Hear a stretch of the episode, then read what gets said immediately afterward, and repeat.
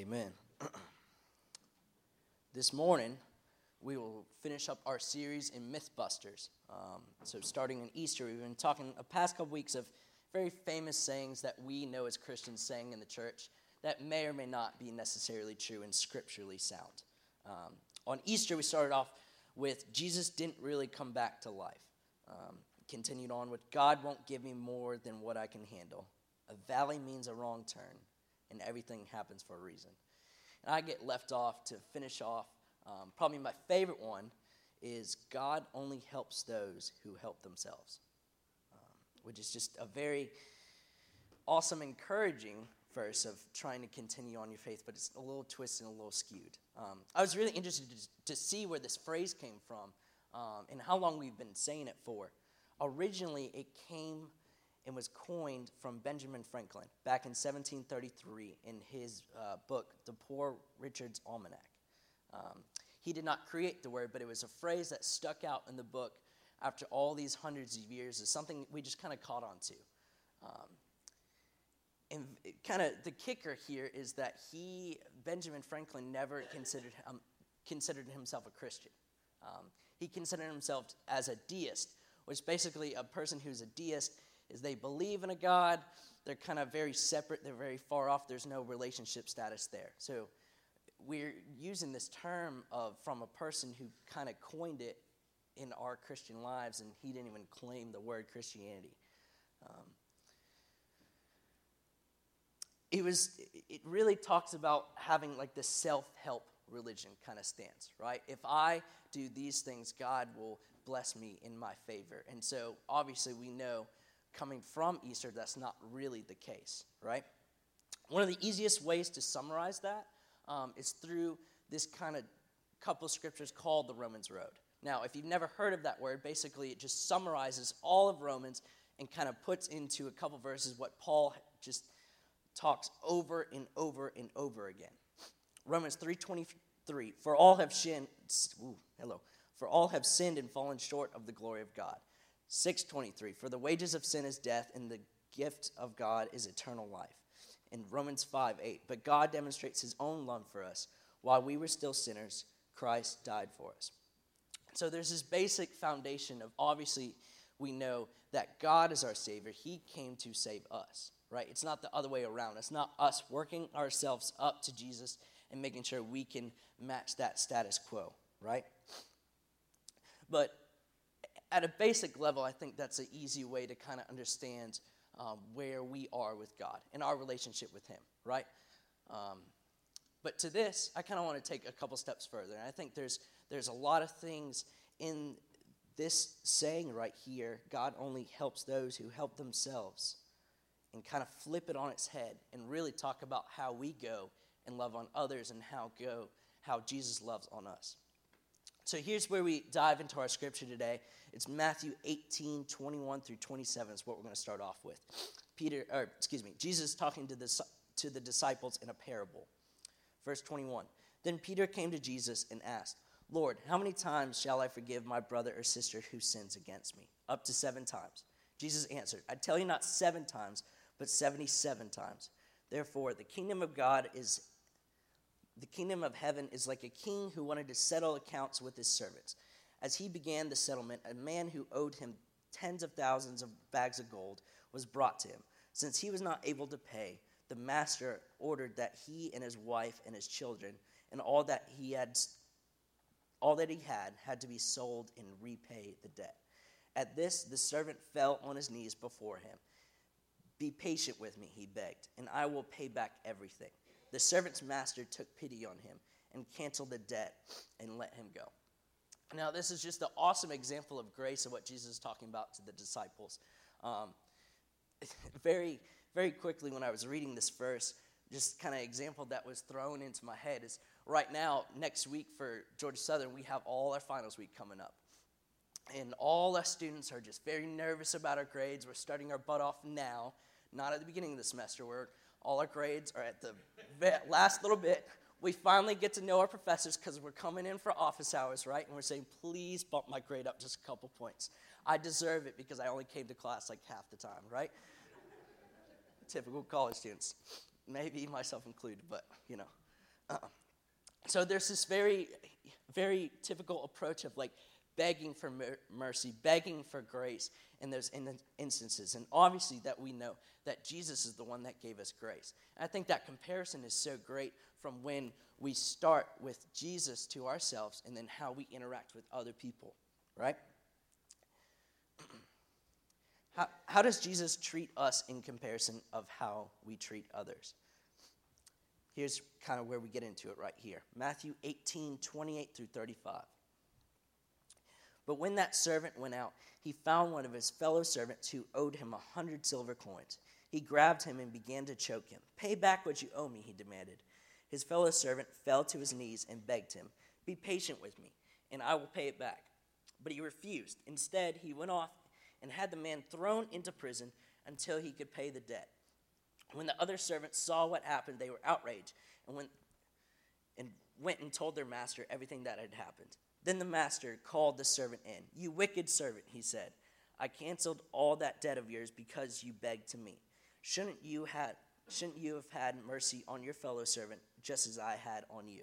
In his anger, the master handled, handed him over to the jailers to be tortured until he should pay back all he owed. This is how my heavenly Father will treat you unless you forgive your brother or sister from your heart.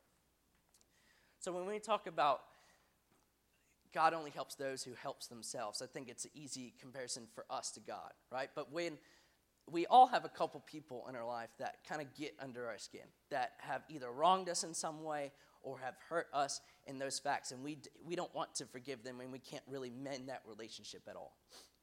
And so, this, this comparison in the parable um, from the servant who got the mercy to just handing out all this torture and pain to his servant, man, that's, that's a two sided kind of thing. He was given grace, but he didn't give it back to his servant. It's, you know, if you were handed this free gift, why not continue on that trend?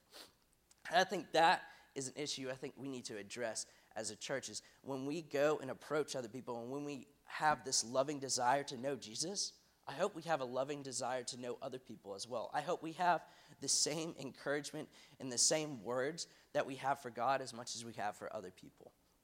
And I think that's easy upon people that we know and we're very familiar with and we grew up with.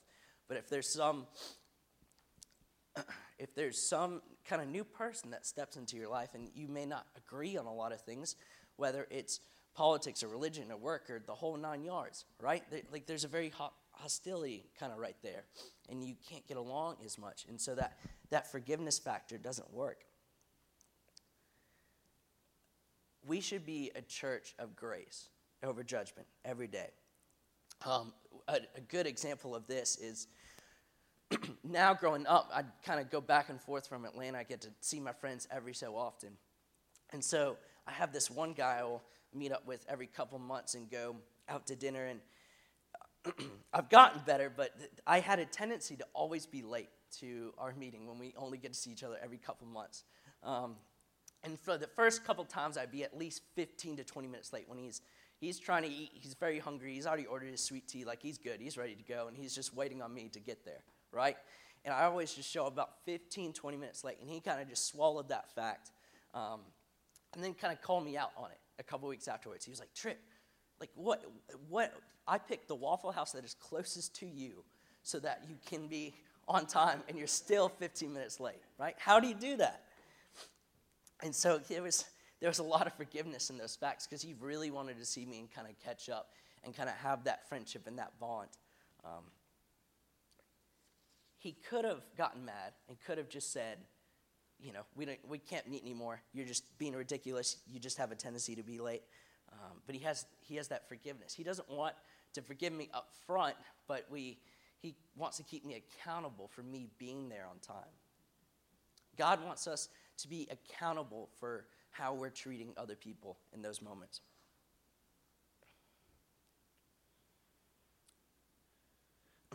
Forgiving others is, the, is for the betterment of you, the other person, and your church community.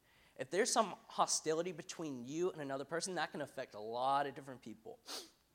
You know, I wish when you moved from high school to college, there was no drama, there was no, you know, bickering back and forth with friends, but when I, when I moved from a high school ministry to a college ministry, it's the same exact thing.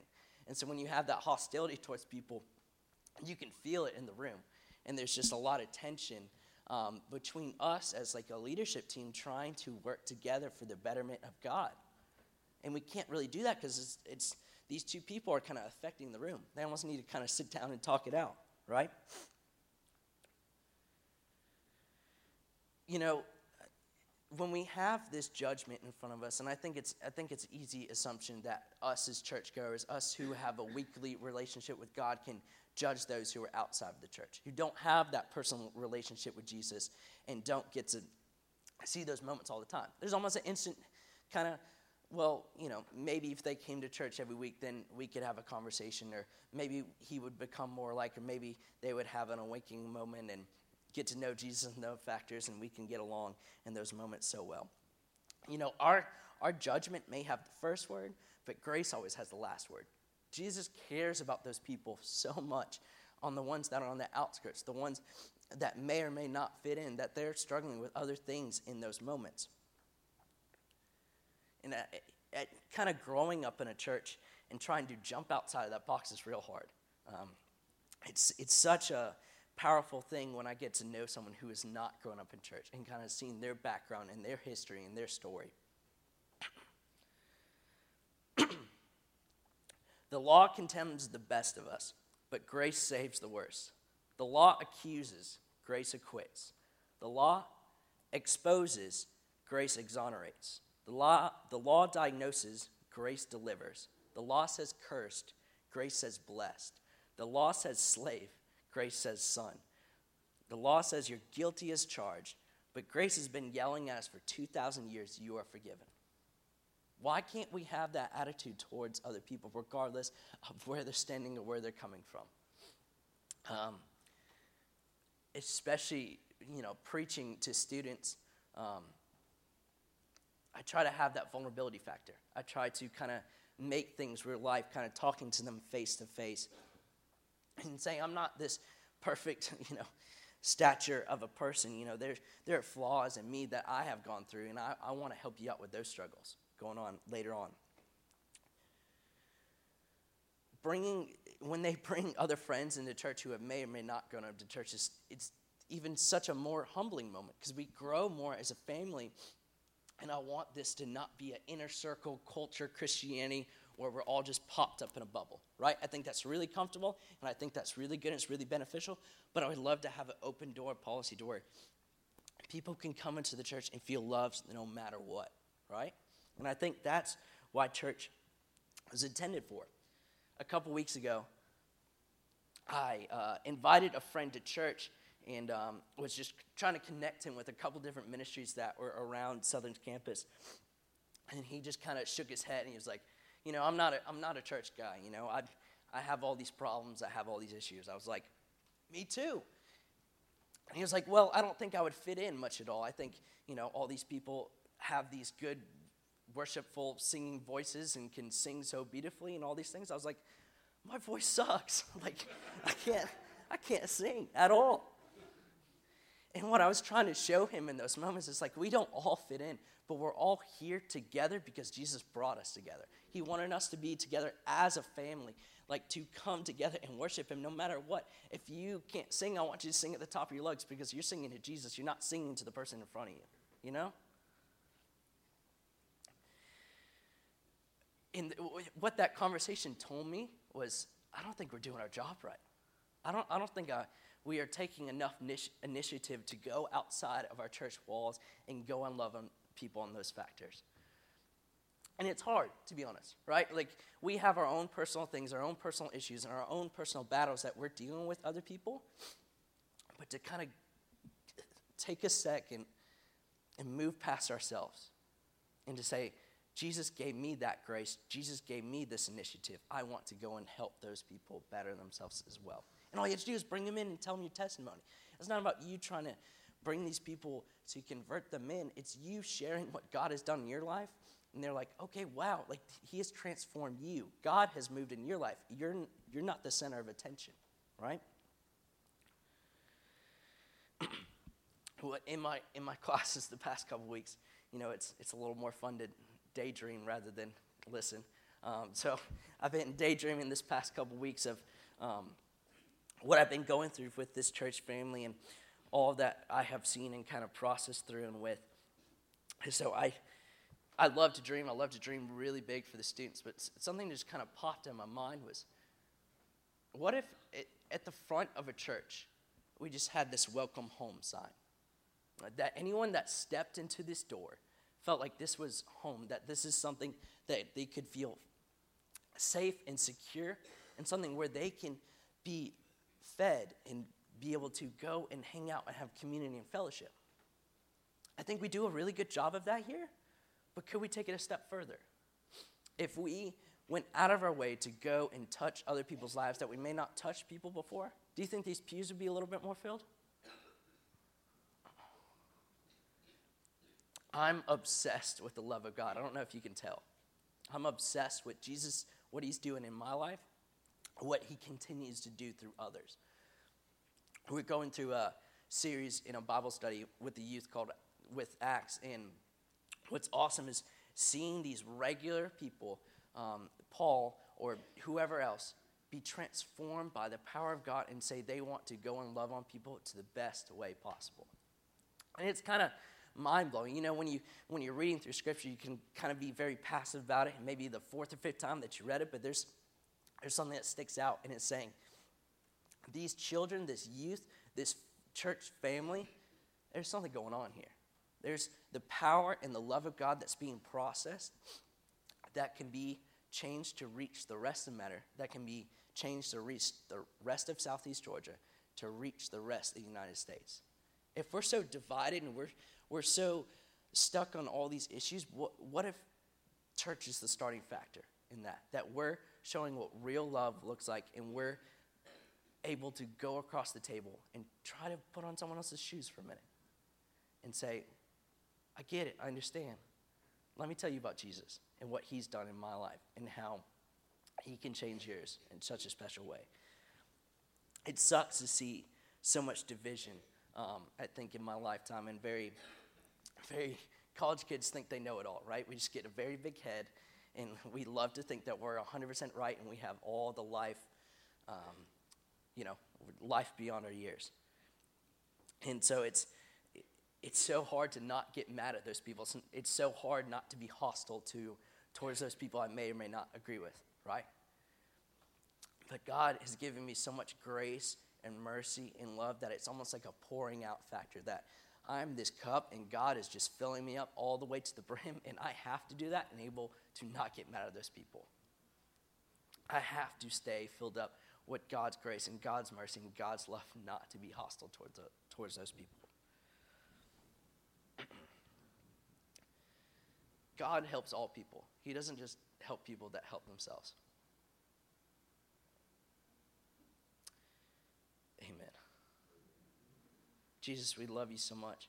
Um, we we under, understand what you have done for us in your life, Lord. Um, that we're humbled by the fact that that we get to live out that true and daily life of that you came to save us, that you were on the cross and thinking of us in our lives. God, as I ask that as as a country that we get to get to come together in your love and your mercy and compassion, and you get to change hearts for you, Lord. That we get to see your power and your glory move through us. And it's nothing that we have to offer, it's something that we do on our own, but God, that we're just vessels for you. That we are going to choose to be with you and to stand with you and to go and love on people that may or may not deserve that love and that fact, but you don't care. You want to love on those people regardless if they choose you or not. God, as we're continuing on with the next couple weeks of our lives and things going on, God, I ask that we remember we remember you in the tough moments. We remember you in the moments where we're angry and we're mad and we just can't handle everything. In Jesus' name I pray. Amen.